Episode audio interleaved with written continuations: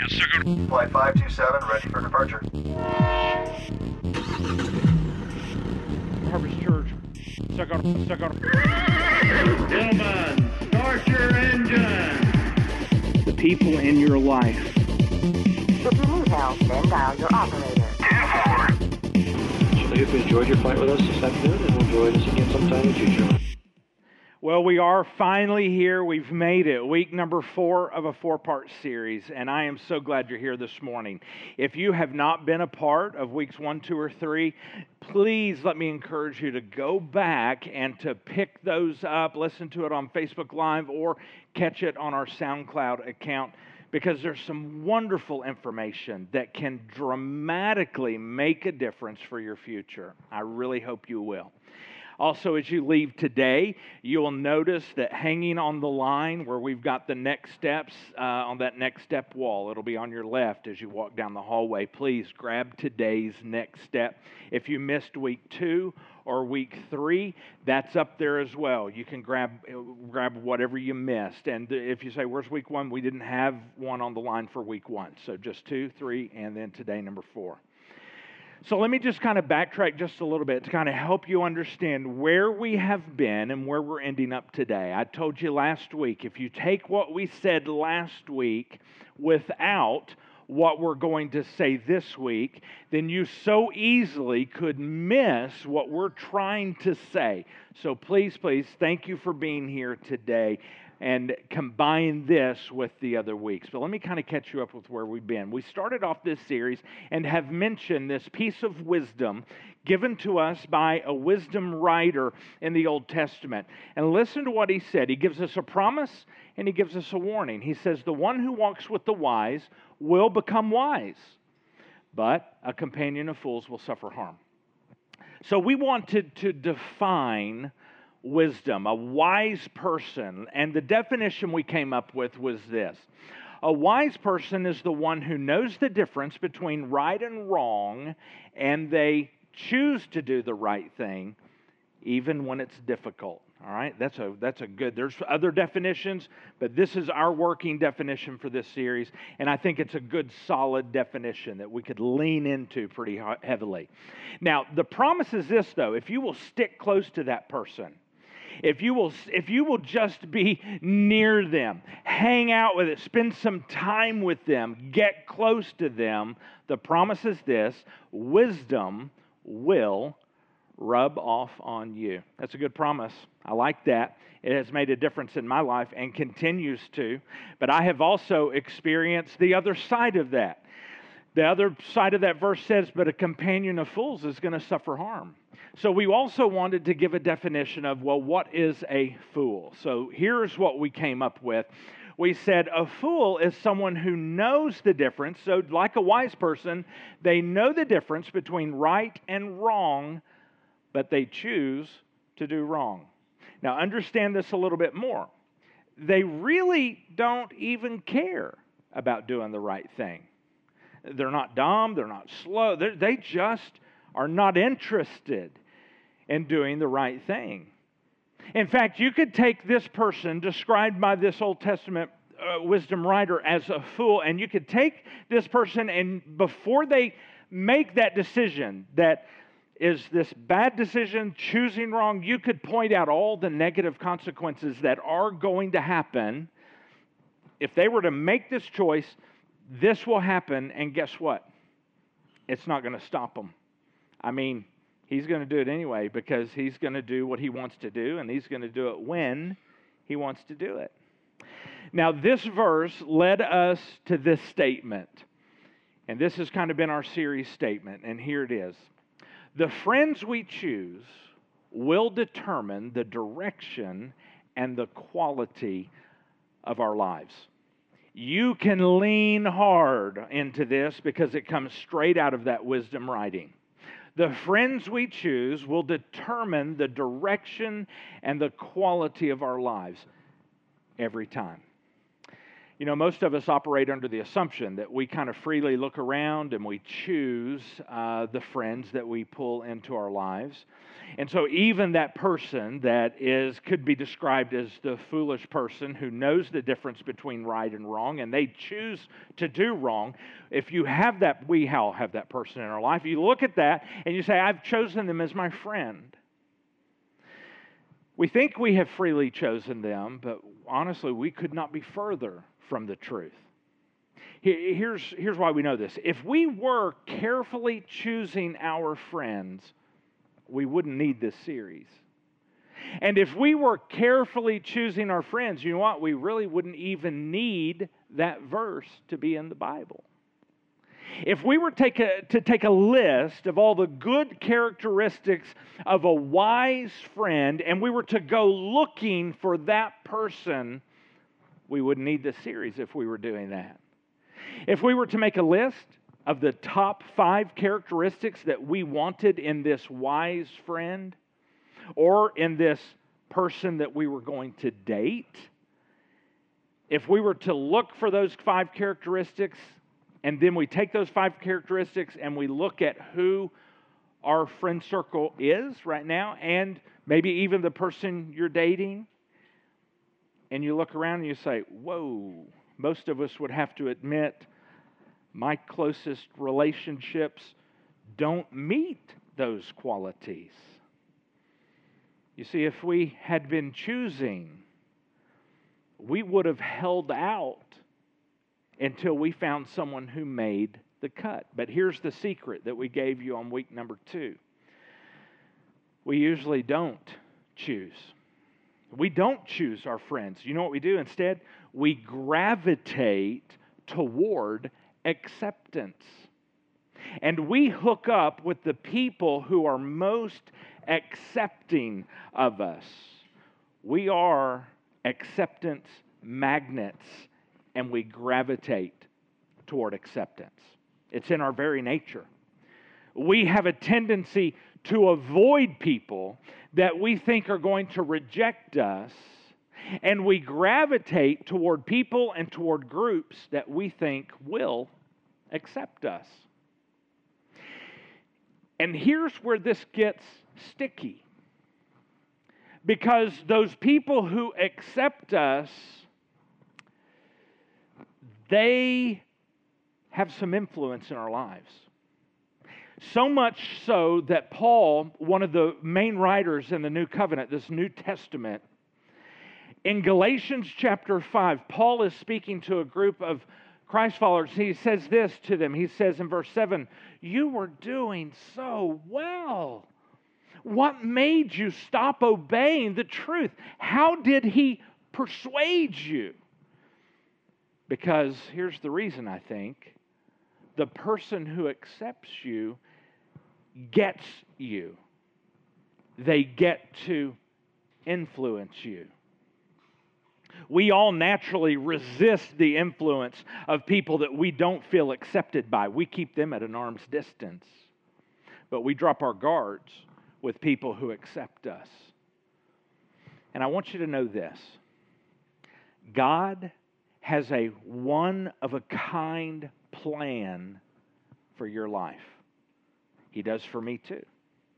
I love the way Paul describes this in this letter that he wrote to the Ephesians. We read this a couple weeks ago. Ephesians chapter 2. Listen to how God, uh, Paul describes God's plan in your life and, and this whole thing about it. Ephesians 2. He says, For we are God's own handiwork we are his workmanship. And another word for that is you are his masterpiece, recreated in Christ Jesus. That means born new. Recreated in Christ Jesus that we may do those good works which God predestined. In other words, he planned beforehand for us. And he explains this further here taking paths which he prepared ahead of time for you and for me. He said that we should walk in them, living this good life which He prearranged and made ready for us to live. God has a one of a kind, amazing plan for your life. Do you know what that is for you? because I, I really want you to know what has God created you to be? And that's why it's so important when you walk down the hall. If you weren't here for, um, let's see, week number three, if you weren't here for week number three, nope, week number one, if two, so sorry, week number two, grab week number two off the line because you can work through this next step and you can discover part of what God's plan is for you.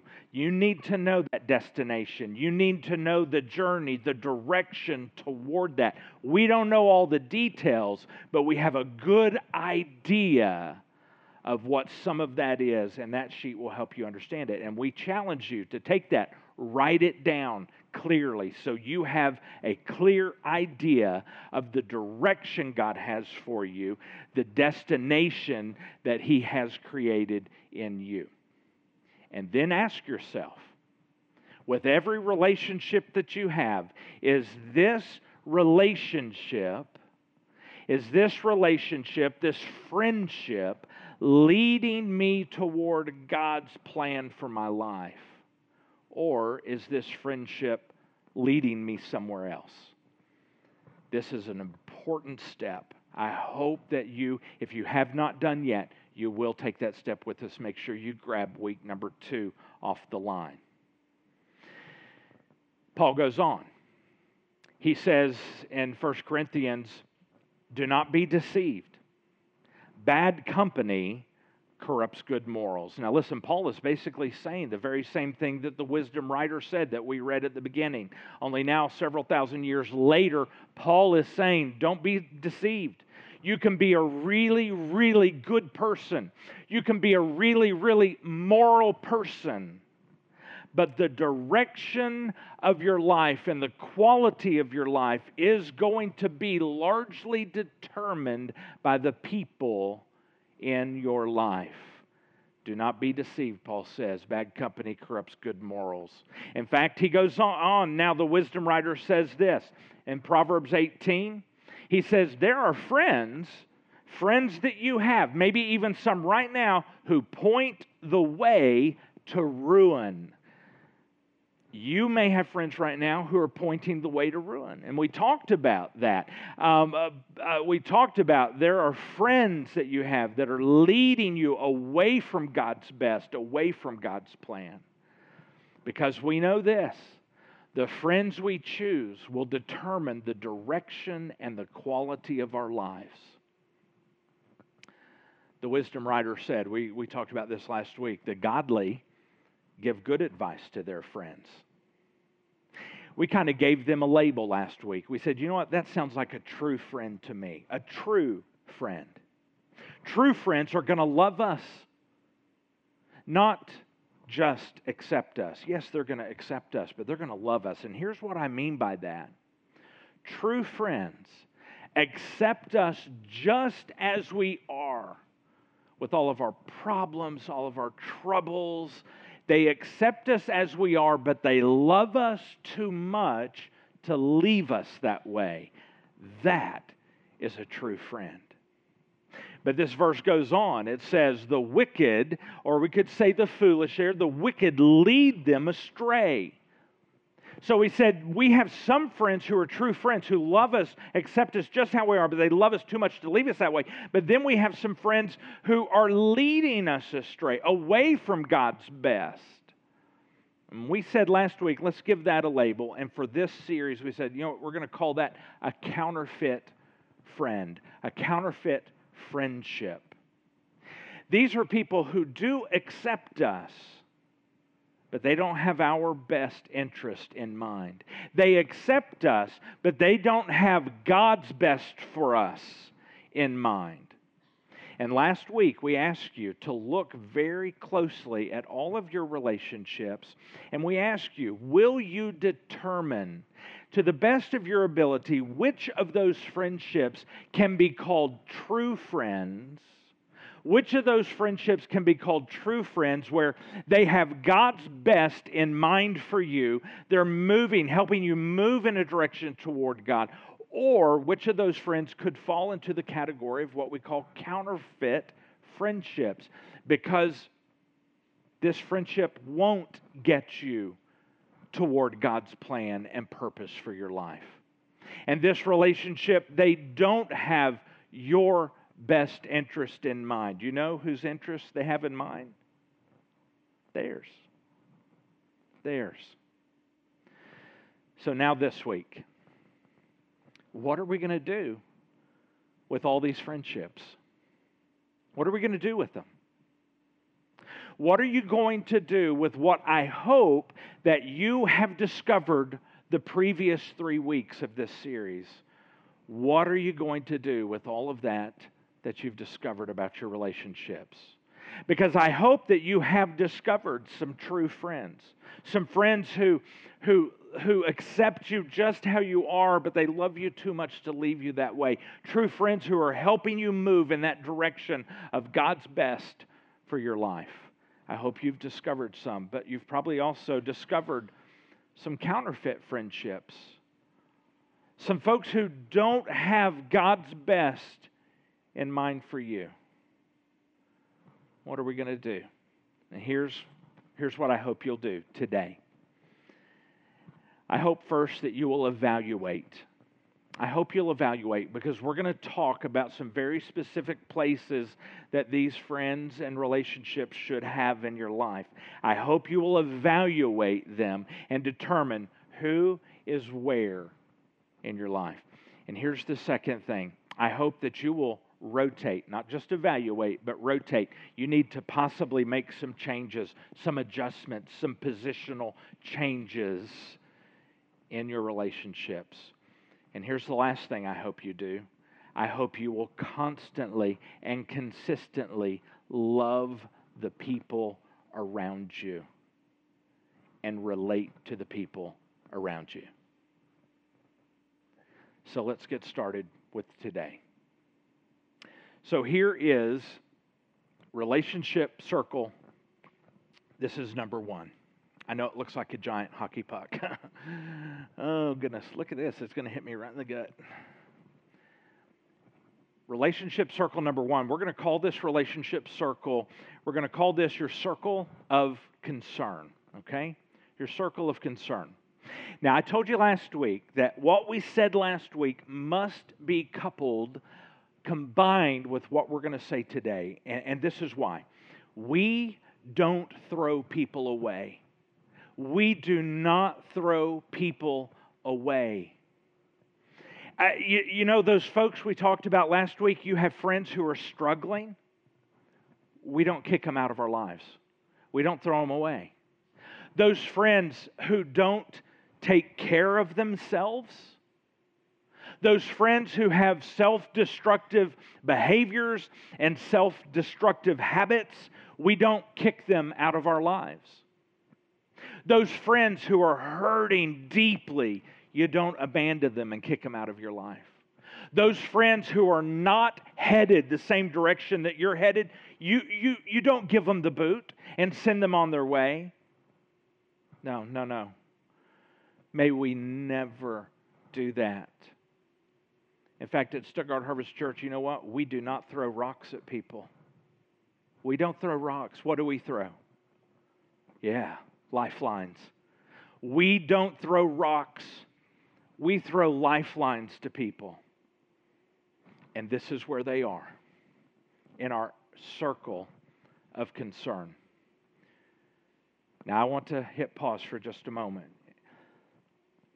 You may have some relationships in your life that are so harmful to you, possibly physically, or you may have some relationships that are so harmful to you or your family right now emotionally that you have had to put an arm up and set a very firm boundary. And so there are actually some people, and it's not going to be many, but there could be some people in your life that you have had to establish a boundary and they are not in even this circle of concern. It doesn't mean you're not concerned about them. Uh, yes, you are concerned about them and you are praying for them. But there are some people in your life that, out of protection and out of wisdom, you may have had to set a boundary, and they may not be a part of your everyday life. Before you make that decision, unless it is a matter of physical safety, before you make that decision, please read the book Boundaries by Cloud and Townsend. Please read that. They're going to help you understand some good boundaries that you may need to place in your life to help. And please read that before you make that decision to set that kind of a boundary, unless it is your physical safety, then it needs to be immediate. So that's my pause. This circle of concern, these are all of those people in your life that, that really don't meet those requirements that you call, would be able to call, this is a wise person. This is a wise friendship. This is a true friend who, who loves me uh, and accepts me, and, but loves me too much to leave me the way they found me, right? Okay? This is every all of the other relationships, the relationships that are not really maybe people that are moving in the same direction that you're moving, people who do have some self-destructive, harmful behaviors that are not taking care of themselves. This is where they are in your circle of concern. And there's some very specific aspects to your relationship with these people because we do not kick them to the curb. We do not abandon them. Here's what they need from you they need from you, and you can give to them freely your encouragement, your love and your encouragement. They need that from you. But not only do they need your encouragement, they also need your invitation. You need to be inviting these people um, to, to meet the one who is in the process of changing your life. You need to be inviting them to sit next to you in this family called Stuttgart Harvest Church.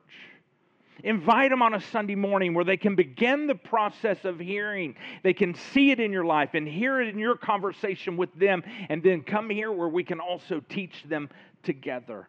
You need to be inviting them, and you also need to be praying for them. All of these relationships in your circle of concern, they need your encouragement, they need your invitation, they need your prayers. But let me make a comment about time. They need enough of your time so you can encourage them. And they need enough of your time so you can invite them. But I, I want to be, this may be hard to hear, but, but I need to say it. These are not your ride or die people. We talked about that. These are not your ride or die people. If you are giving, these are not the people that you are hanging out with. These are not the people you're going to the river with. These are not the people that you're riding around with. These, these are not the people. Because that's too much time. Time plus person equals influence. These these friends in your life get enough time so you can encourage them, so you can invite them, so you can pray for them. If these are your ride or die people, I'm just going to say it, it's true. They're your die people. Okay. There's another circle of, of, of friends, though. This is your circle of influence, all right? So your circle of influence are, are people who have passed this true friend test that you have been looking at and analyzing based upon what you have heard in week one, two, and three. These people have God's best in mind for you. And they've proven it by the way that they live, the decisions they make, and the things they say. They have proven that they have God's best for you in their mind. Now, here's a real problem. Some of us have people in our circle of influence that do not have our best in mind, God's best for us in mind. We don't. we have some people in our circle of influence who are leading us to ruin. And here's where we have to evaluate and we have to reorder. We have to evaluate and then rotate some things around because if you have, if you are spending too much time with someone who's not a wise person and they're not leading you towards God's best, too much time, then they are directing your life. You know, they are going to the you know the, the friends we have are going to determine the direction and the quality of our life and that's where it comes right here this person has more of your time and if it's the wrong person you will be moving the wrong direction it's just life that's what happens the person of influence needs to be the people, the, the, the persons who have passed that wisdom test, that true friend test. They know the difference between right or wrong, and they're choosing right even when it's difficult. That true friend who loves you and accepts you. But they accept you just as you are, but they love you too much to leave you that way. That's who these people are the people of influence. Now, the people of influence get everything that the people of concern get from you. The people of influence get that encouragement. Uh, that people of influence get the invitation. But this time, you're inviting them not just to sit beside you because they're probably sitting either already here or they're sitting in another church. You're not trying to get them to come here if they're going there. You're inviting them this time, you're inviting them into the inner part of your life some of those problems, some of those troubles, even the good things. See, you're not talking about the troubles of your life down here with the folks of concern because you know why? They're going to have some advice for you. And you know what they're going to say? They're going to say, follow your heart. Just follow your heart. Do what your heart says. Only you can determine that. Do what your heart says. That's what they're going to say. But here, the reality is no, no, no, no, no, no. That is not wise advice. That is not going to lead you in the direction. Our hearts are going to lead us away.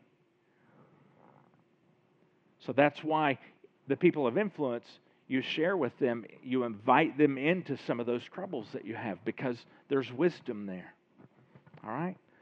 So they get your encouragement, just like the people of concern. They get an invitation of sorts, like the people of concern get a different invitation, but they also get your prayer. They do. So they get all the things that the people of concern get, but you give them some things that you don't give to the, your friends in the circle of concern. You give them some different things. You know what else you give them? You give them uh, you, you give them more time. These are your ride or die people. You give them more time because time plus person equals influence. And that wise person does get more of your time. That true friend who loves you and accepts you, but they love you too much to leave you the way they found you. That person who knows the difference between right or wrong, but they choose to do right even when it is difficult. They get more of your time. You know what else they get? They get your cooperation. And here's what, not that you're combative down here. But here's what I mean by cooperation the person of influence, the, the circle of influence, those friends who are there, they get your cooperation. In other words, you are pouring into their life and they are pouring into yours because it is a wise relationship. They get your cooperation.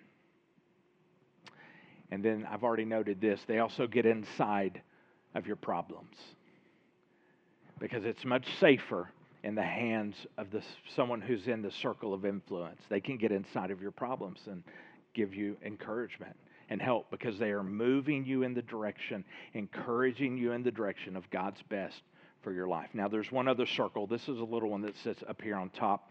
It's the circle of intimacy. Now, this is a special circle. In fact, there's only one single person in this circle. In the circle of intimacy, that is reserved for just one person. That is reserved for the person that you will marry.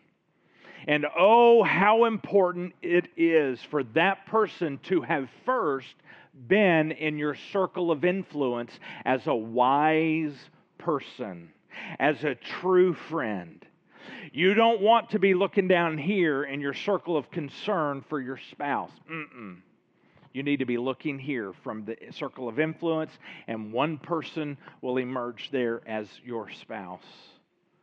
From the circle of influence into the circle of intimacy, one single person. And this person gets everything that the persons in the circle of concern get. They get your encouragement, they get your invitation, and, and they get your uh, prayers. Plus, they get everything that the people who are in your circle of influence get. They also get your uh, time, more of your time. They get your cooperation, and they get inside of your problems. But they get something else that no one else in either of the two circles get.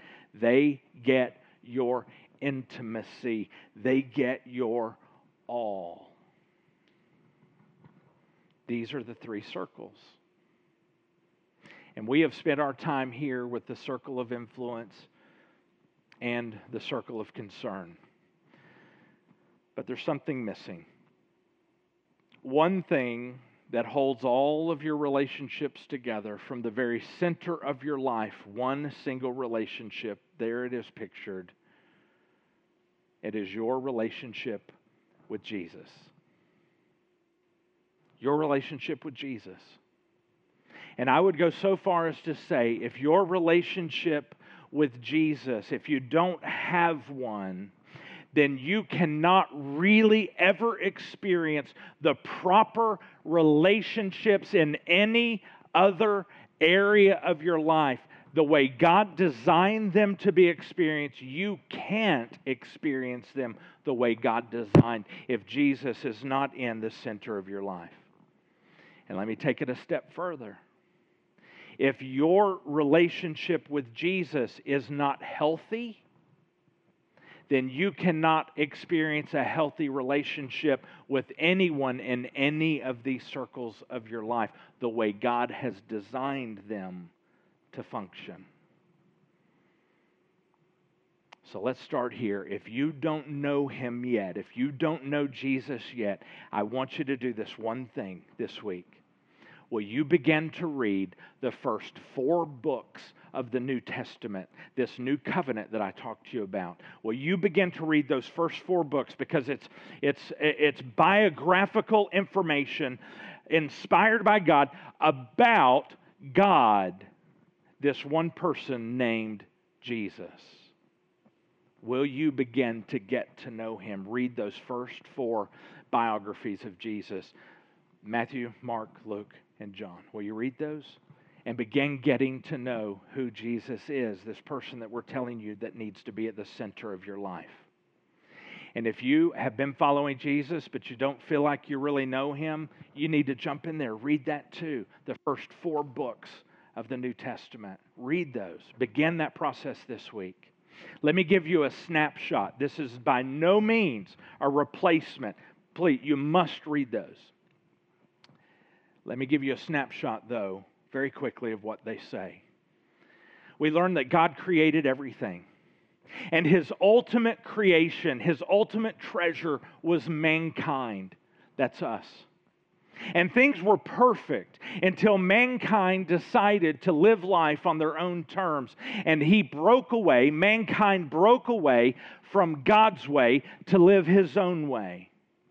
And living life on our own terms has a label, and that label is called sin. And since the very first sin, Creation has been broken ever since. And that means not just broken, but separated from God since the very first sin. But God, God didn't want us, His treasured creation, mankind, to spend an eternity separated from Him. So He had to fix the sin problem. You see, the sins of the world, that's a lot of sin because we're talking about every sin that's been committed and every sin that will be committed. That's a lot of sin. That's a huge price to be paid. That is going to take some kind of perfect sacrifice. And there's only one perfect sacrifice that could ever happen because there's only one perfect, and that is God Himself. God is going to have to sacrifice Himself. But here's the problem God can't die. So, God, in His infinite wisdom and infinite love, God put on the flesh and blood of His creation. God became a man. He stepped out of heaven and onto this earth as a man.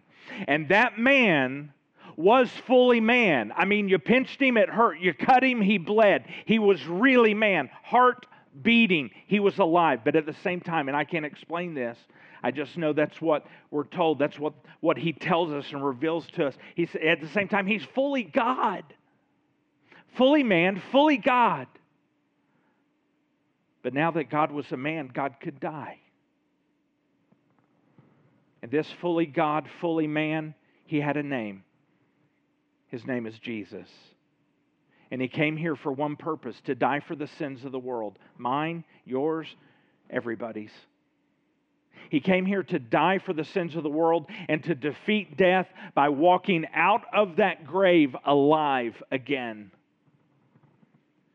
And all of those who transfer the ownership of their lives from ourselves, from myself to Him, from yourself to Him, saying, God, I was the boss, now you're the boss. I owned myself, now you own me to all of those who transfer ownership of their lives from them to Him, they are now connected, reconnected with God for eternity. And Jesus says this in John 15 there is no greater love than to lay down one's life for one's friends. And you know what? That's exactly, precisely what Jesus did. And I love the way that Paul describes this. I just want to read it to you. This wonderful work of what Jesus did for us, God living among us as a man, Jesus. He describes it in the book of Romans, chapter 5. Let me read this. When we were utterly hopeless, Christ came at just the right time, and he died for us sinners. Oh, but God showed his great love for us by sending Christ to die for us while we were still sinners. And since we have been made right in God's sight by the blood of Christ, that was the sacrifice, He will then certainly save us from God's condemnation. I love this phrase. For since our friendship with God was restored by the death of his son while we were still his enemies, we will certainly be saved through the life of his son. And here's where we end with this. So now, we can rejoice in this wonderful new relationship with God because our Lord Jesus Christ has made us what? What has He made us? Friends. Friends of God. And in Jesus, in this one who is God who lived among us, you will find your perfect friend. It is this Jesus that you need in the center of your life a growing, healthy connection with Jesus that you must have in order for your relationships to be healthy and to be what God wants them to be. In this Jesus, this perfect friend, you know what you're going to find? You're going to find that He understands what we go through. You know why? Because he went through it. God himself put on this flesh and blood and went through it. You're going to find out that he understands our human needs. He understands exhaustion. He understands the need for us to pull away at times and to be alone. He understands our trauma the emotional trauma we go through. He understands your abuse. He understands our hurts and our hangups. And we can gather up all of those things that we call junk in our lives. We can gather them up and we can confidently come to Jesus. And there, He's going to meet us with the grace that we need at our time of need. Jesus is the correct center for your life. He's the correct center of everything in your life, the correct center of all of your relationships, the correct center for you and your spouse, the correct center for those that you choose to allow to be in that circle of influence the correct center for all of those many people in your life that you have in your circle of concern. Jesus is the correct center for you in all of those relationships. And if Jesus is not yet the boss of your life, if he's not yet the center of your life and your relationships, if you are not yet a Christ follower, that is the starting place and everything that we have talked about the past three weeks lead to this point right now. That is the starting place. Jesus in your life as your boss, as your owner. And I just simply ask this Are you ready? Are you ready? Because you can start right now. You can start right here. And I'm going to ask you to just pray with me in just a moment.